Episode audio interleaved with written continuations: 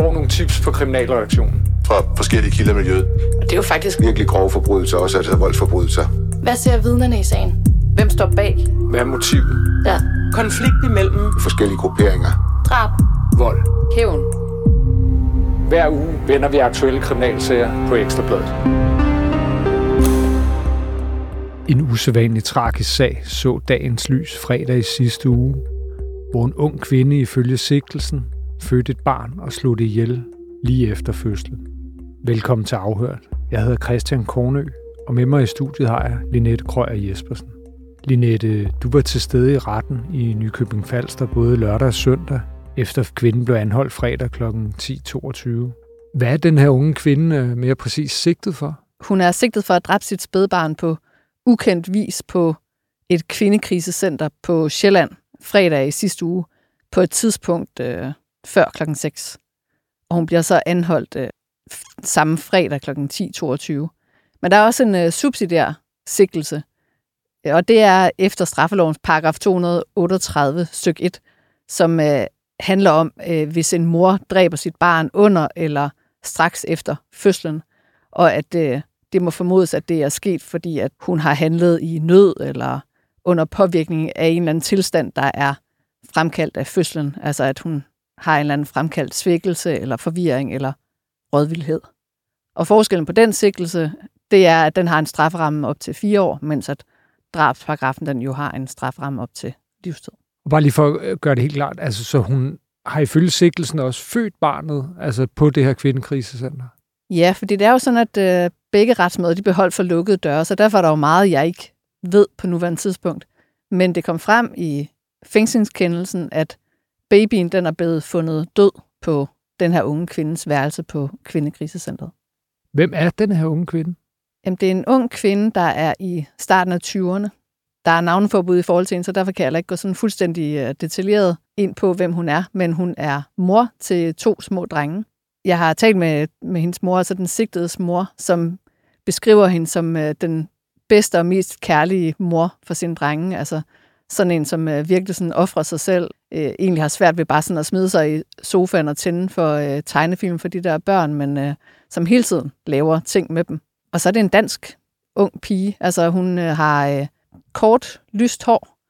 Og da hun kom ind i retten, der var hun iført sådan en lyseblå frottéjakke, altså sådan en oversize jakke. Fordi det er jo klart, at når hun kom ind i retten, så kigger jeg selvfølgelig efter tegn på, kan man se, at hun lige har født et barn.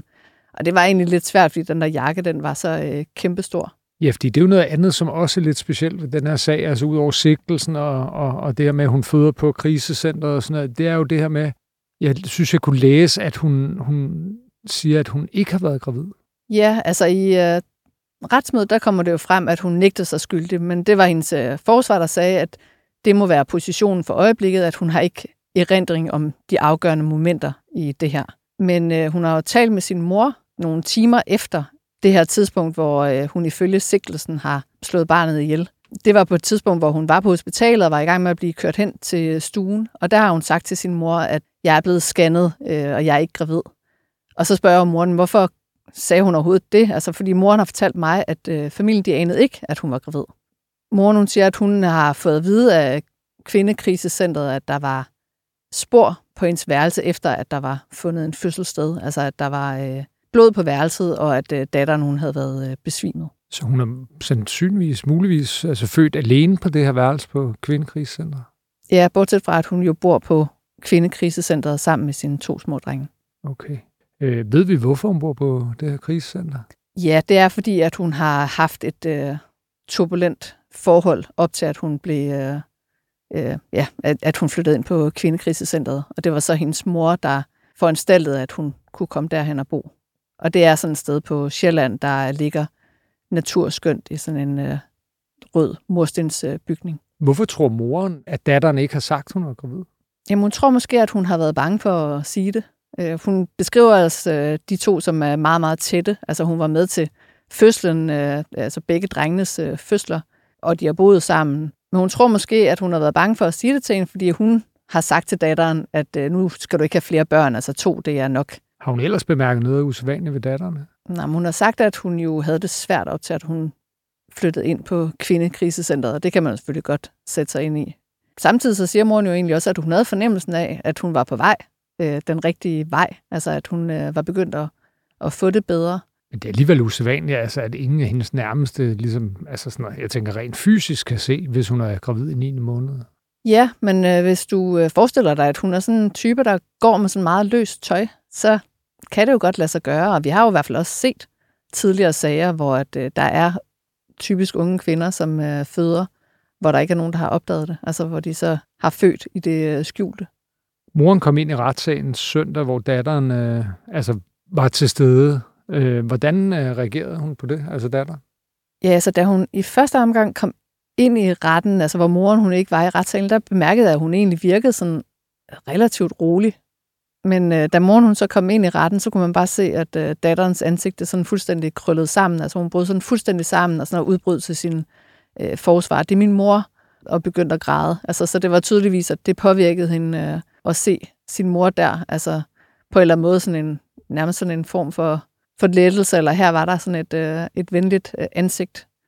Og jeg synes egentlig også, det er meget menneskeligt, at moren hun fik faktisk lov til, da der var afsagt fængslingskendelsen, og før den her unge kvinde, hun skulle køres videre til fængslet, at moren hun fik lov til at gå hen og kramme hende, og fik lov til lige at snakke kort med hende. Og det er klart, de må selvfølgelig ikke snakke om selve sagen, men hun fik ligesom lejlighed til at sige, at jeg passer godt på drengene. Den unge kvindes 2 drenge, de er hos mormoren nu. Og så gav hun også udtryk for, at hun elskede hende, og at hun ligesom er der for hende. For der er jo ikke nogen tvivl om, og det er jeg jo også med forsvarens ord, det her, det er en meget, meget tragisk sag. Ja, det er der vist ingen tvivl om. Hvor usædvanligt er det med den her type sager? Det der i hvert fald siger, at det er så usædvanligt, at da den der paragraf 238, den blev læst op, så skulle jeg da i hvert fald lige ind og læse, hvad det egentlig omhandler. Men det er jo alligevel, når man så kigger tilbage i historien, altså der har jo været sager, og det er netop typisk med unge kvinder, som har været gravide i det skjulte, og så har født, og så på en eller anden måde har handlet i sådan en panik. Altså jeg har blandt andet fundet sådan en sag fra 2014, hvor der var en 24-årig mor, som så hvis godt nok var lidt mentalt tilbagestående, som man fødte, uden at familien vidste, og lagde barnet i en plastikpose. Og der er også altså, endnu længere tilbage i tiden en ret omtalt sag om en 16-årig pige, som fødte alene på et toilet under en fest, og så bagefter i panik kvalte sit barn og smed det ud af vinduet. Og det er jo, altså, man kan jo virkelig godt sætte sig ind i, at det jo formentlig er nogle unge piger, der bare har stået i sådan en fuldstændig uoverskuelig situation. Det er jo med den her sag, at den er jo stadigvæk på det her tidspunkt, hvor at kvinden hun bliver fremstillet i grundlovsfører, er den jo stadigvæk meget ny, og der er meget, der altså mangler. Og det fremgik også af dommerens fængslingskendelse, at resultatet af obduktionserklæringen, det forelå ikke nu. Og de mangler også nogle resultater af DNA-prøver for ligesom at fastslå slægtskabet mellem babyen og kvinden. Men det er selvfølgelig interessant, og når det der resultat af obduktionserklæringen, det kommer, fordi at, jeg ved jo ikke, hvor gammel det der barn var, altså sådan, men det er jo klart, at for at man kan blive dømt for drab, så skal det jo have været et levedygtigt barn, der kom ud, ikke? Altså så på den måde, så kan obduktionserklæringen jo fastslå, om barnet det har trukket vejret, efter at det er blevet født. Ja, det blev spændende at følge. Hvad sker der nu fremadrettet her? Ja, så foreløbig så er den unge kvinde blevet varetægtsfængslet frem til 12. oktober. Og så har politiet selvfølgelig et stort arbejde med at få efterforsket den her sag færdig. Og så bliver det jo interessant at se, om det er en sag, der ender med en tiltale for drab, eller en tiltale for den her paragraf 238. Eller ingenting. Ja, det bliver interessant at se. Vi kommer i hvert fald til at følge sagen her på Ekstra Bladet, og sikkert også her i Afhørt.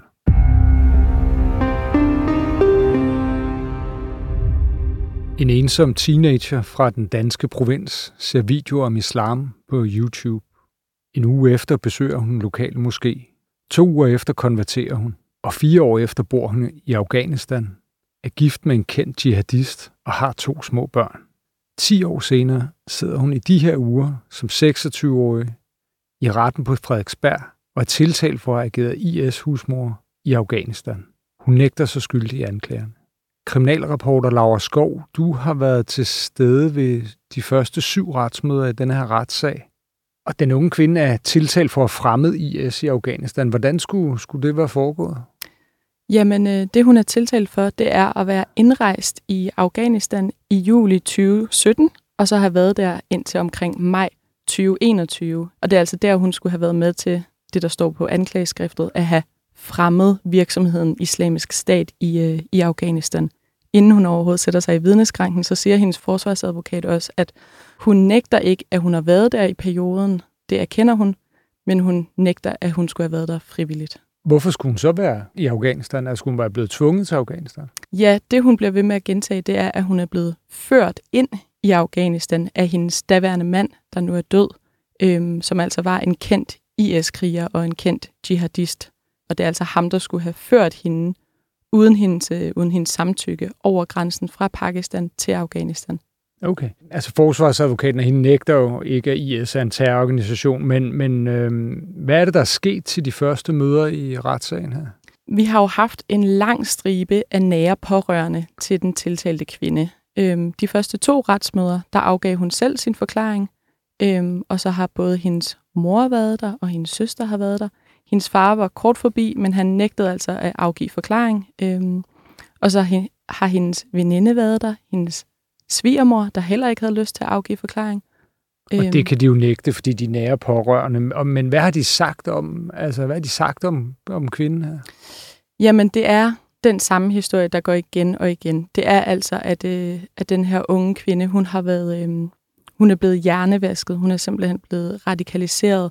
Og det var ikke hendes eget valg, at hun endte i Afghanistan og boede sammen med IS-krigere.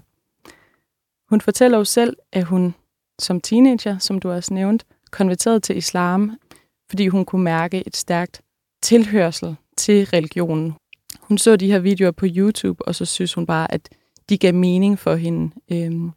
Og hun havde haft en meget ensom opvækst, og ikke rigtig følt, hun hørte til nogen steder. Og da hun så begyndte at komme i moskeen, så fandt hun et tilhørselssted og konverterede sig allerede 2 uger efter, hun havde lært om islam. Og det var altså en ret ung kvinde, der er tiltalt. Altså, hvordan er hun i retten? Hun er etnisk dansk, ikke? Hun er etnisk dansk, ja. Og hun er meget sådan... uden at gå i detaljer, så er hun meget... Hun er slank i bygningen. Hun er meget fin, vil jeg næsten beskrive hende med. Altså meget... en lille kvinde, der taler med en meget, meget forsigtig, lys stemme og... sidder meget og dupper sine øjne forsigtigt og spørger efter servietter, fordi hun kommer så nemt til at græde. Så hun er en meget skrøbelig lille kvinde. Og hun taler også lidt med rester af den dialekt, som hun altså har fra det her, den her by, hun er opvokset i, som hendes familie, der har været inde og vidne, de taler virkelig med den her dialekt. Og hvilken landsdel er vi fra her i landet? Jamen, hun er fra Fyn, kan jeg jo godt tillade mig at sige, men altså fra en mindre by, så ikke en stor by på Fyn.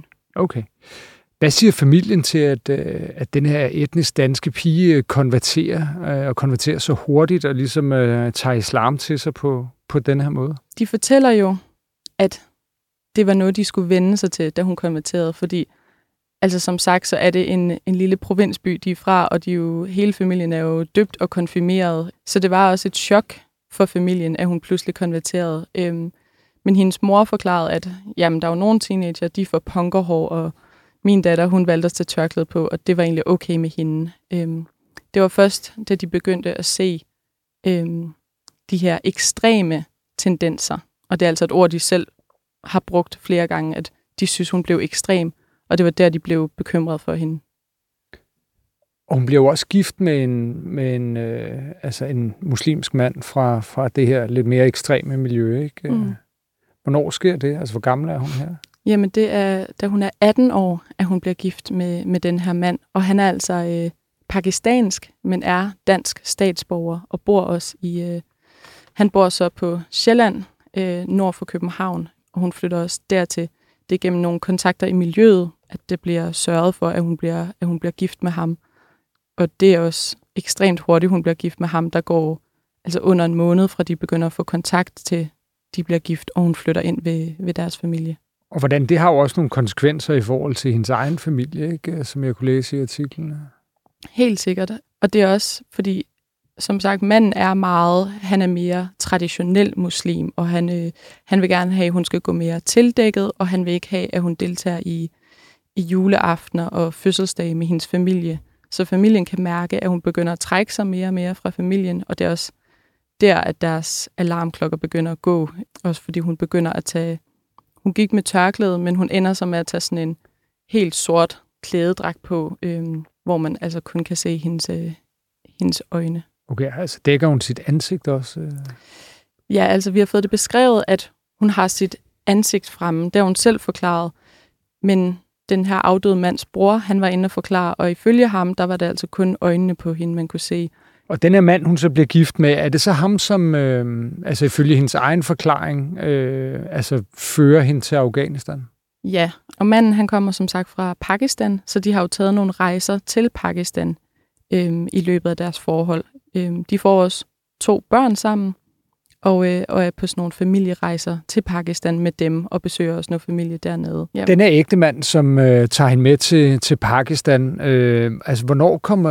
Altså, han er jo så, du kalder mere traditionel muslim, altså, men hvordan giver det så udtryk? Og traditionelt, det er måske også et forkert ord i den her sammenhæng, fordi jeg tror mere, jeg vil beskrive ham som ekstrem eller ekstremistisk. Altså han er, det er kommet frem, at han er en del af den her Milatu Ibrahim-gruppe. Milatu Ibrahim? Ja, som er en gruppe med stærk inspiration fra Islamisk Stat. Ja, altså jeg har jo tidligere beskæftiget mig en del med Milatu Ibrahim, og vi var blandt de første til at skrive om dem. De var jo også under... altså tidligere var de jo aftager for det, der hed kaldet til islam, og havde en del af det, man kalder salafister, som er sådan meget rettroende, altså bognære muslimer, som går ind for en mere ekstrem tolkning af islam. Og hvis man bliver den kriminelle genre, så... ligger der en YouTube-video med ham, der hedder Mesa Hodgic, der blev skød en betjent ude på Christiania, og efterfølgende selv blev skudt af politiets aktionsstyrke.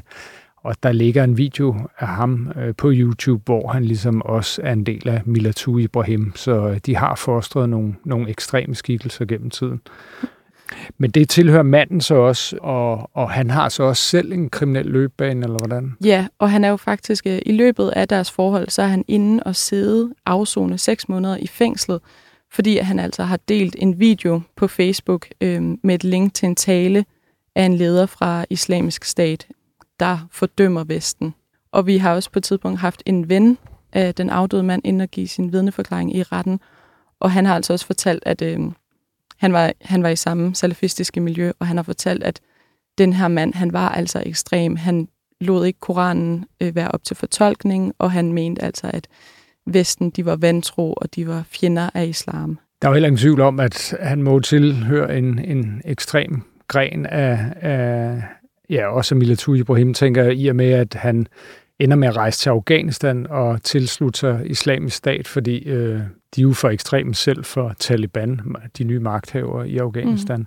Hvornår rejser de til Afghanistan? Jamen, det er så i 2017. Kvinden, hun forklarer jo selv, at hun ikke havde nogen anelse om, at de skulle til Afghanistan. Det var som sagt under en ferie med familien, hvor de var i Pakistan. Kvinden, manden og deres 2 små børn. Og de var så sammen med hans familie, men ender så en dag med at splitte op fra dem, fordi han har en overraskelse, og han vil gerne vise kvinden en anden del af Pakistan. Og det siger hun så ja til. Men hun beskriver det så som, at lige pludselig så sidder hun i en taxa, der kører hende et sted hen, som hun kan godt se, at de er altså på vej ud af landet. Og lige pludselig, der er de ved grænsekontrollen, og der fratager han hende så hendes pas og kører hende over grænsen. Og her, hun forklarer sig, at hun bliver indlogeret i et hus med andre kvinder og andre børn, hvor hun altså ikke laver andet end at passe børn og lave mad og gøre rent. Hvad laver manden så? Det er jo lidt uklart, fordi at, som hun selv siger, så ved hun faktisk ikke, hvad han laver præcist. Fordi han forsvinder, alle mændene, de er ikke rigtig i det her hus. I huset, der er det kvinder og børn, og så kommer deres mænd lidt hjem om aftenen og tager afsted tidligere om morgenen, og der er ikke rigtig nogen, der ved, hvad der bliver lavet. Men hun har altså også forklaret, at hun var klar over, at hun boede med folk, der havde, som hun selv siger, med IS at gøre. Og mon ikke han så ligesom os altså, laver noget for IS i Afghanistan. Hvordan er man kommet på sporet, den her sag, ved man? Altså, er det kommet frem? Ja, det er jo faktisk kvindens egen far, der kontakter politiets efterretningstjeneste. Og det gør han allerede, da hun stadig er i Danmark, fordi han begynder at se de her tegn på, at hun altså er ved at blive, som han siger, hjernevasket. Ja, radikaliseret. Ja, præcis. Så det er altså hendes egen far, der faktisk har ledt politiet på sporet, og så også fordi hendes mand jo er tidligere dømt for at have delt den her video med Islamisk Stat, så de har været på færden af manden før. Og hvad sker der med ham i Afghanistan? Faktisk kort tid efter, at kvinden og manden er kommet til Afghanistan, der går ikke mere end et par måneder, der dør han i et angreb i en nærliggende by. Og det får kvinden først at vide efter et stykke tid, at det er der, han er død. Okay, og hvad gør hun så derfra? Altså jeg tænker, hvis man sidder alene med 2 små børn i Afghanistan, der tror jeg, at de fleste altså med en dansk baggrund ville føle sig sådan lidt hjælpeløs. Ja, og det er jo også det, hun beskriver, at hun følte sig hjælpeløs, og hun følte ikke, at hun kunne gøre andet, end det hun ender med at gøre, hvilket er at gifte sig igen med en mand fra samme miljø, og hun får et barn med ham. Og det var altså, fordi hun følte sig nødsaget til, altså en kvinde kan ikke klare sig uden en mand i det her miljø, og hun så ikke, der var andre muligheder. Hun havde jo heller ikke et pas længere, for det havde manden frataget hende. Og hvordan, hvad sker der så med den mand? Den her mand, han bliver så beskrevet som værende meget, jeg tror, hun brugte faktisk ordet ond. Altså han ville, efter hendes egen ord, der ville han slå hende, og han bliver gift med en anden, efter han er blevet gift med kvinden, så han har altså 2 koner. Og på et tidspunkt, der kommer han i fængsel i Afghanistan, fordi ja, nogle af de samme grunde, han har også... Ja, han har også... Islamisk Stat er jo heller ikke... Altså, velkommen i Afghanistan. Altså, præcis. Taliban er deres fjender. Præcis, og han kommer så også i fængsel, og det er så sammen med hans anden kone, at kvinden flygter ud af landet. De flygter simpelthen sammen.